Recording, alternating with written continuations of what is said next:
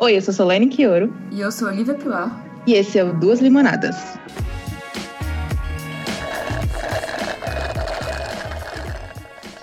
Oi, gente, voltamos aqui com o quarto episódio dos Limonadas. Estamos aqui cumprindo com o nosso prometido. E dessa vez a gente vai ter uma conversa, eu e Olivia, vamos falar sobre algo que eu acho que é muito importante a gente falar, que é sobre racismo, de novo, mas a gente agora quer conversar sobre como o racismo não é um problema só para as pessoas negras. Na verdade, ela é um problema para as pessoas negras, mas não é um problema só das pessoas negras, porque eu acho que a gente, como sociedade, todo mundo tem que entender que isso é um problema de todos. E a gente quer conversar sobre isso um pouco, sobre como é, as pessoas brancas às vezes se isentam um pouco de falar sobre racismo e chamam sempre pessoas negras para falar, mas se tiram dessa narrativa como se não fosse elas não fossem parte disso também. E a gente quer discutir um pouco isso hoje. É, eu acho que esse é um assunto importante. Lá vai eu começando a falar acho, já na minha primeira frase. Mas a, gente, a gente promete parar um pouco de falar acho. Então, mas então, tem certeza que esse é um assunto importante, porque o racismo não é uma problemática só nossa, assim, né? É, a, é, tem uma entrevista da Grada Quilombo, que é uma intelectual negra, que ela fala sobre isso. E o título da entrevista basicamente é esse. Eu acho que ele tá até no, no dos livros da Djamila. É, e que é isso, o racismo é uma problemática principalmente dos brancos, eu acredito, porque é, pessoas negras podem podem ter um discurso racista, podem, mas elas estão reproduzindo algo. Elas não são propriamente racistas. O, racista, o racismo vem dos brancos, né? Vem dessa supremacia branca, de algo que eles nos impõem, assim. Então, acho que é extremamente importante a gente falar sobre isso, pensando principalmente em qual é o papel das pessoas brancas nessa, nessa, nessa, nessa luta, assim. E por que é importante que eles não, não usem de desculpinhas para fugir desse debate. Você falou isso, eu até lembrei agora que um tweet meu hitou na internet. e falando sobre o Jordan Peele, que ele, fala, ele comentou que ele não ia escalar, não tinha intenção de escalar protagonistas brancos para os filmes dele. E foi um inferno. O Twitter ficou, meu Deus, um inferno. E aí eu fiz um tweet, tipo, só. Eu nem comentei nada, eu só falei, tipo, brincando, sabe? Ah, porque estavam comentando, imagina se fosse o contrário. Aí eu só falei isso, né? Tipo, imagina e ri embaixo. Porque, né, essa é a nossa realidade. E eu tive muitos comentários falando, tipo, ai, ah, mas isso é racismo, não sei o que, não sei o que lá. Antes de começar essa conversa, vamos falar um negócio básico, que racismo é uma, é uma, é uma coisa sistemática e estrutural que pessoas brancas não têm como sofrer racismo porque elas não se, elas se beneficiam de na sociedade, entendeu? Elas não são excluídas, marginalizadas por serem brancas. Então, pessoas brancas não sofrem racismo. As pessoas vão falar assim: ah, mas e quando alguém me chama de, sei lá, leite azedo, sei lá, qualquer adjetivo ruim? Isso não é racismo, gente. Isso pode ser preconceito, óbvio preconceito não é estritamente ligado a racismo, assim. O racismo é uma forma de preconceito? É, mas nem todo preconceito é racismo. E importante a gente ter que explicar o básico aqui, mas é isso. Esse tweet seu foi muito bom, inclusive. E Jordan Peele, reizinho da minha vida. Grande amor. Não, mas acho que é importante também, né? A gente tem a pretensão do nosso podcast é ter uma conversa mais tranquila, né? É uma conversa, não é ninguém querendo ser superior a ninguém, então vamos começar do básico. Ué. Sim, agora que já explicamos o que é racismo e que talvez a gente tivesse explicado isso desde o primeiro episódio, né? Porque é nossa pauta sempre, assim. a gente não pensa, né? Ah, acho que precisamos explicar o que é, mas agora foi. Sim. Então, é, começando esse debate, essa, essa conversa, assim, é, quando uma pessoa branca deve ou não falar sobre raça. Porque eu acho que com essa o, o conceito de lugar de fala estando tão em alta, as pessoas um pouco estão usando um pouco isso para fugir da luta, assim, ah, eu não posso falar sobre racismo porque eu não sou uma pessoa negra. Mas eu acho que é completamente ao contrário disso, né? É, eu acho que começa a questão é, de uma pessoa branca, eu acho que para ela começar a entender e, e, sei lá, se colocar num papel como aliado de verdade, a, pr a primeiro passo é você se entender como branco, sabe? Que eu acho que é um passo difícil, porque quando você fala para uma pessoa que ela é branca, às vezes é até a pessoa se sente ofendida. Mas é uma questão, sabe? É uma raça, como, tipo, eu sou negra, é, a gente tem pessoas asiáticas, pessoas indígenas, existem pessoas brancas. Eu acho que o primeiro passo é esse, sabe? Tipo, você entender que você também faz parte de uma raça branca, você é branco, e isso quer dizer algumas coisas na nossa sociedade. Eu acho que quando você é, percebe isso, você vai perceber o lugar que você ocupa socialmente e, inclusive, eu acho que essa questão de falar sobre racismo é importante você entender o, o lugar que você está na sociedade para você saber que você tem, às vezes, muitas vezes, mais espaço para falar, para abrir portas, né, para comentar alguma coisa que pessoas negras ou não brancas não vão ter, né? É o famoso privilégio, né? Assim, pessoas brancas elas têm o poder da voz, assim, elas têm o poder do debate, o poder do espaço, assim, elas aquele espaço que elas ocupam já é destinado a elas desde o momento que elas nascem, assim, e, em, em contraposição a gente tem que lutar por esse espaço. Então eu acho que é importante que pessoas brancas falem sobre esse assunto e que elas se, elas se entendam como pessoas brancas, assim, elas precisam ser racializadas também nesse, nesse contexto. E quando acontece alguma coisa, quando você vê pessoas negras comentando sobre algum caso de racismo ou reclamando de alguma questão racista em alguma série, voltando aqui para ficção, que é o nosso ponto principal, é, série, filme, eu acho que é importante você pensar, né? Tipo, pensa, nossa, ela tá falando isso, por que será? Aí vai atrás, pesquisa.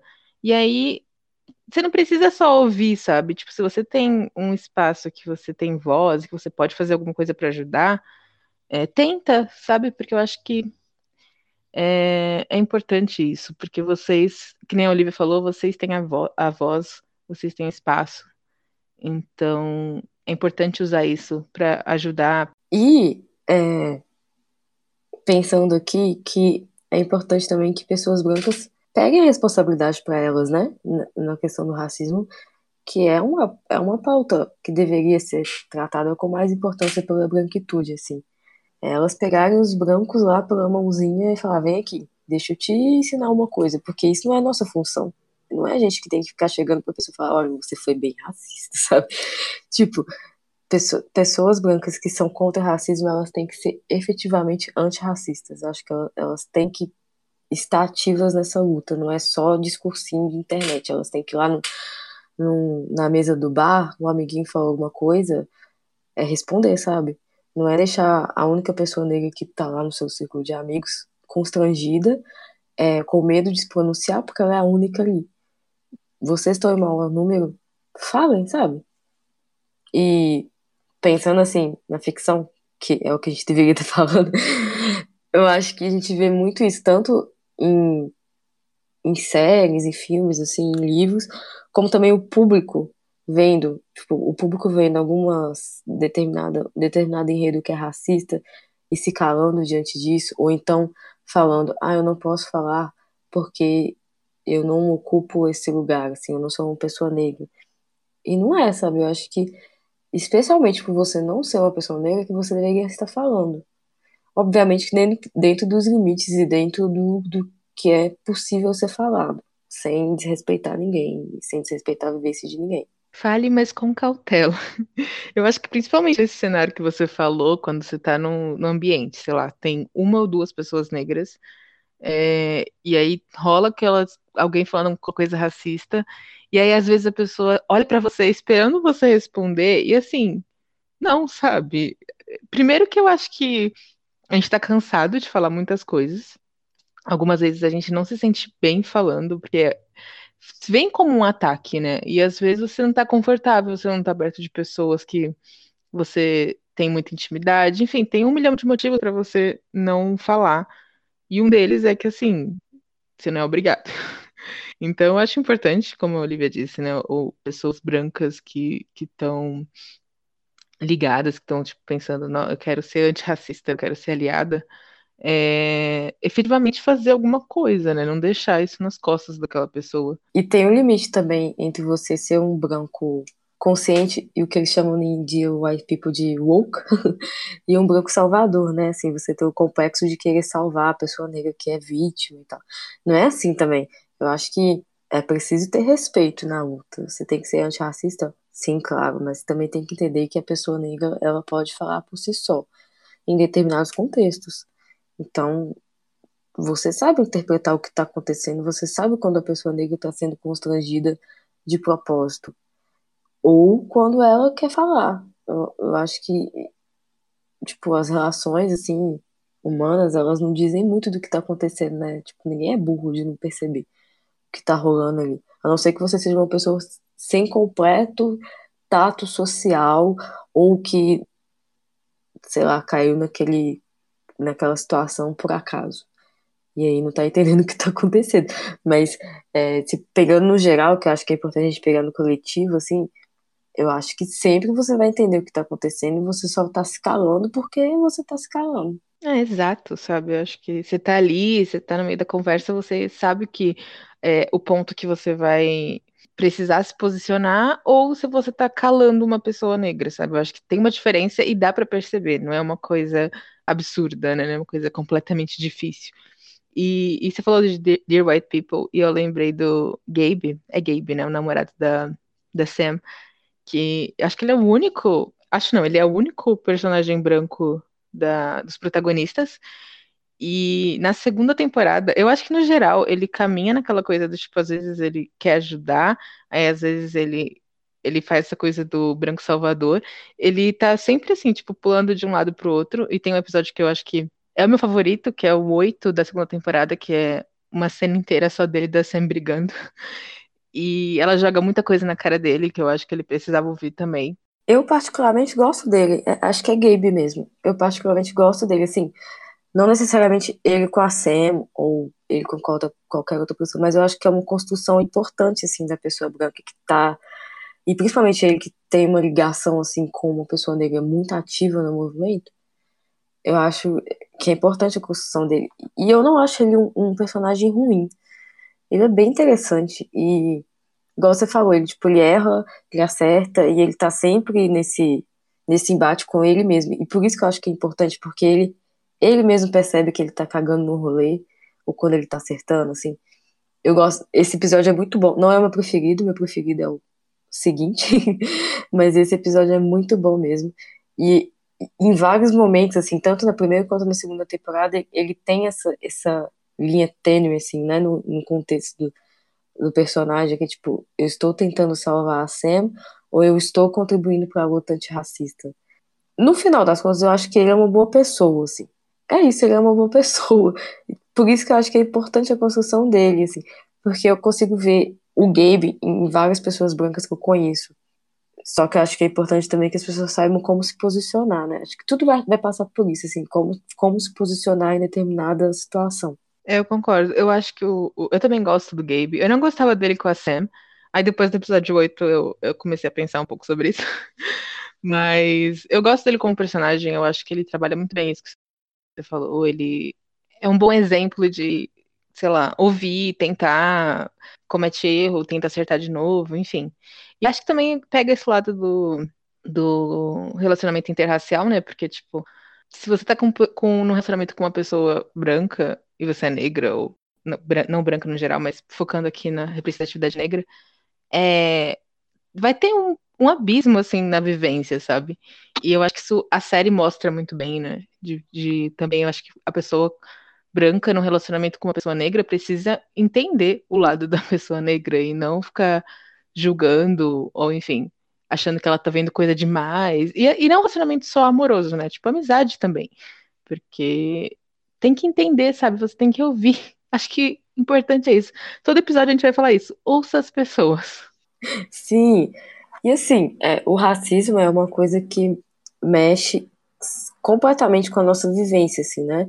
Ele perpassa toda a nossa vida. Então, obviamente, uma pessoa jovem, tipo a Sam, ela, mesmo que ela seja uma mulher de pele clara, uma mulher negra de pele clara, ela sofre racismo de diversas formas, talvez, talvez e principalmente porque ela teve toda uma vida ligada a um, uma elite, assim, pelo que eu me lembro da história da personagem. Agora não tenho certeza, mas eu acho que sim, né? Que a família dela não era pobre, por exemplo. Sim, é, ela é classe média. Então, eu acho que aí ela já tem aquela, toda aquela questão do não lugar da pessoa negra de classe média. Enfim, isso fica para outro, outro podcast.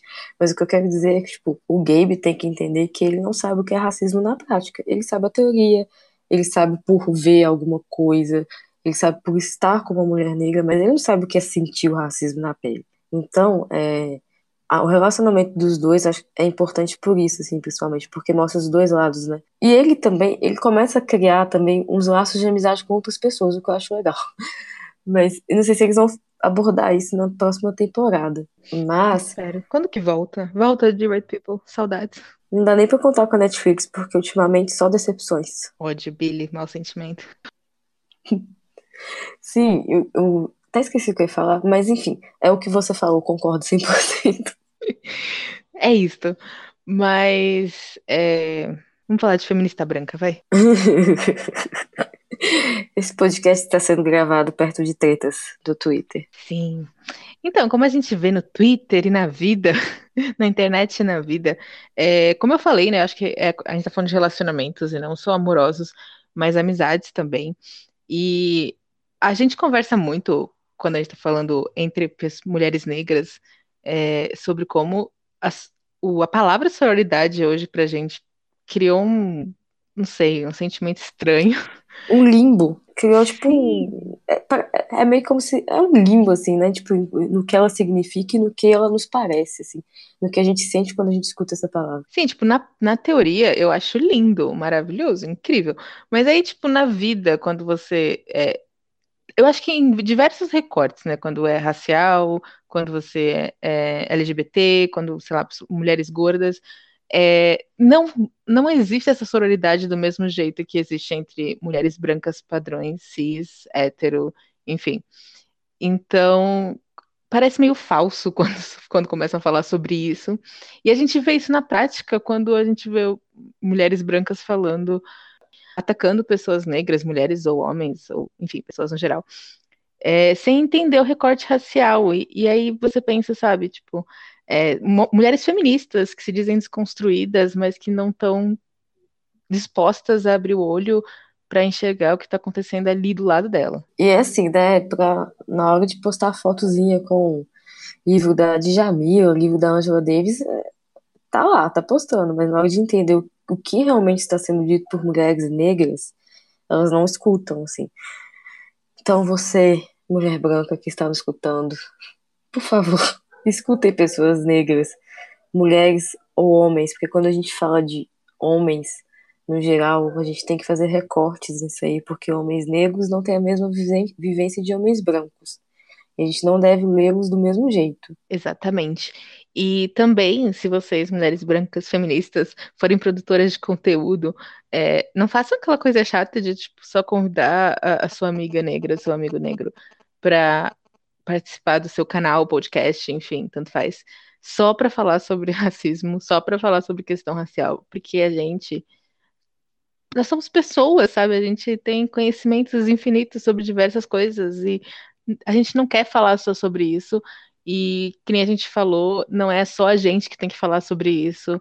Então, sabe? Repare se você não está fazendo isso. Toma uma, uma luz na sua cabeça, assim, joga uma lanterninha e, repare. Olha a sua vida, reveja tudo e pensa: será que eu estou sendo uma feminista branca que não está sabendo fazer recorte? E se estiver, por favor, a gente está pedindo aqui com carinho reveja aí os seus atos. Isso do conteúdo, e tá bem relacionado ao assunto do podcast também, que é direcionar o, tema questões raciais apenas para pessoas negras, é, tem que parar, tá, gente?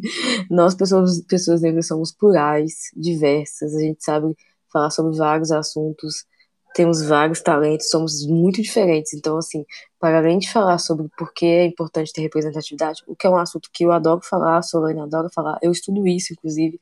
Tipo, não me importo de falar sobre isso, mas eu sou eu, assim, é uma opinião minha, tipo, não importar de falar sobre isso. outras pessoas negras não podem, provavelmente talvez não se sintam assim, estejam começando a ficar um pouco incomodadas com o mesmo assunto sendo destinados a elas. Então, assim, importante diversificar a pauta e até mesmo acho que na hora de produzir conteúdo, na hora de for fazer, ah, vamos chamar fulano para escrever numa coletânea, vamos chamar fulano para participar de um vídeo, sei lá, qualquer tipo de conteúdo, pensa um pouquinho aí se você não está direcionando essa pessoa negra apenas uma pauta específica, sendo que ela tem muito mais a falar do que só sobre isso. Não que isso não seja um assunto importante. Óbvio que é, mas né? É, eu acho que eu sei, eu sei daqui, eu tô sentindo as pessoas ouvindo isso falando, ah, mas o lugar de fala. E aí, Olivia, o lugar de fala. lugar de fala, então. Temos um problema com esse conceito. Tipo, gosto do conceito, óbvio, a ideia dele é maravilhosa. Você deixa seu endereço aqui, mentira. Aí falar que a gente vai jogar o livro da Djamila na sua casa. Sim, primeiro, leiam Djamila. Acho que é importante. Mas é porque as pessoas, elas pegam o lugar de fala e, e deturpam completamente o que significa, né? Elas pensam, leem lugar de fala e pensam, não posso falar sobre o assunto porque não é meu lugar de fala. Gente, não é isso, tá? Lugar de fala não é sobre vocês, é sobre nós. É mais sobre é, o espaço do objeto virar sujeito, assim. Eu fui muito acadêmica nisso, mas é basicamente eu, como pessoa negra, ter um espaço de falar. Um espaço que já deveria ser meu, mas não é. Então, assim, é, não é que você vai estar tá ocupando o meu lugar de fala ao falar sobre racismo. É que nós temos vivências diferentes. Então eu vou, eu vou falar do meu ponto de vista como uma mulher negra, você vai falar do racismo como pessoa branca, sobre a branquitude e os problemas que a branquitude deveria estar tá enfrentando. Assim. Não sei se eu expliquei direito o que é lugar de fala, porque eu também não li muito ainda. Então, estou aprendendo, mas eu acho que é importante entender que lugar de fala não é proibir ninguém de falar sobre qualquer coisa. Isso é um princípio. A gente volta mais nesse assunto mais pra frente, mas é isso, é basicamente, sabe? Não é você se isentar de, de, de se posicionar usando isso como um escudo, sabe? Ah, não é meu lugar de fala, então não posso opinar. Não, não é isso. Você só precisa respeitar a outra pessoa que está falando de outra perspectiva. É, eu acho que é esse o ponto, né? E, mas essa coisa de, de, da palavra lugar de fala, né, ser jogada assim, é, foi totalmente distorcida na internet é muito comum, né? Porque até a questão do empoderamento, acho que a gente falou isso no episódio anterior, que a palavra empoderamento também criou essa carga negativa. E esses dias eu estava lendo o livro da coleção Feminismos Plurais sobre isso, e eu fiquei, nossa, incrível, empoderamento, maravilhoso. Por que, que eu peguei ranço dele nesses tempos todos? E aí a gente vê como distorce, né? Quando joga na discussão, é usado de um jeito superficial e distorce. E é isso que está acontecendo com lugar de fala, né? Qualquer coisinha as pessoas falam, ah, não é meu lugar de fala. Qualquer coisinha, gente, tipo, sei lá, comprei um chinelo rosa, ah, não posso falar sobre isso porque não é meu lugar de fala. Vamos maneirar. Sim, eu também já li o, o livro do empoderamento. É da Joyce Buff, né? Não sei se fala Isso, sobre é. o nome dela assim. Leiam, gente, é muito bom. O jeito que ela explica o empoderamento é completamente diferente do que a gente tem desse, do senso comum do que seria empoderamento, né? É muito mais uma coisa coletiva do que individual. Mas enfim, talvez isso fique para outro podcast também mas leiam. Sim, leiam toda a coleção, vai até sair agora o merchan que a gente está fazendo aqui sem, sem precisar. É, vai sair pela editora Pollen, eu acho que, eu não lembro o dia, mas é esse mês ainda vai sair os seis primeiros livros que já tinham saído, vai, vai ser lançado de novo. E entre, de, entre eles tem o livro Lugar de Fala, da Djamila. E todos eles têm uma linguagem muito simples. É, você é uma conversa, sabe? Você, é, a proposta da coleção é é ser não ser didática, né? Não ser acadêmica e pesado. Então eu acho que vale a pena. Sim, leiam pessoas negras, tanto acadêmicas como não acadêmicas, assim, importante ver o que, que as pessoas negras estão produzindo, né? Exato. E você comentou do as meninas que tiram foto com Angela Davis, só que não passa para a vida. Essa parte é importante, gente. Leiam pessoas negras, mas aí passa para a vida, tá? Não, não faz isso só para tirar foto no Instagram, colocar na sua estante, falar, nossa, eu li. Não, leva para a vida e usa. Sim, as pessoas elas acham que é suficiente só ler, né? Tipo, leu e, e é isso, acabou. Não, gente, vocês têm que colocar em prática também ler, entender e colocar em prática. Se duvidar, a pessoa vai até te explicar que... o racismo para você, porque ela leu Angela Davis. Sim, mas acho que a gente passou todos os tópicos do nosso podcast hoje, né? Mais alguma coisa? Não, era isso. A gente só queria compartilhar com vocês essa conversa e esse pedido, praticamente, para ter bom senso. Mas era isso só. Todos os nossos episódios terminam com basicamente um conselho: tenham bom senso. Isso. É, é bom senso, é isso, acabou. É, tem alguma novidade, Olivia, para dar para os nossos telespectadores? Não é tele, telespectador, como é que se fala? Ouvinte. Ouvinte! Zero novidade, apenas morrendo de estudar, lendo 200 páginas por semana e é isso aí. Força, Olivia. Força. Eu tenho uma novidade que não é mais novidade, porque já vai fazer uma, uma semana, né? Esse podcast vai sair. Isso, faz uma semana que saiu a minha novelinha na Amazon, que se chama Reticências. É um romance muito fofinho. É meio que uma revisitação da história de Mensagem para Você, o filme, ou A Loja da Esquina. Tem mil versões desse, dessa história e eu só fui lá contribuir. Mas é sobre pessoas que se conhecem na internet e não sabem quem são, e aí eles se conhecem ao vivo e meio que não dá muito certo, sem saber que eles são as pessoas da internet, enfim, aquele, aquela treta de sempre. Mas é muito fofinho e brega, e é isso, gente. Vai lá conferir. Leiam, aliás, comprem, leiam, divulguem, amem. Amem as histórias de Solane. Pode postar foto no Instagram também dessa vez. Postem foto no Instagram, é, marquem Solane, faça, faça ilustrações sobre essa história muito fofa. Nossa, fiquei interessada, gente. Eu quero. gente, sério, leia as histórias da Solane. Ok. Leia as minhas histórias também, mas Isso Solane. que eu ia falar. Leiam as histórias da Olivia. É assim que a gente termina o podcast. Uma mandando ler a outra. Leiam Olivia, leiam Solane, leiam todo mundo. Sim, leiam Mulheres Negras. Hashtag. Hashtag e tchau, né? Até o próximo Sim, até o, episódio. até o próximo.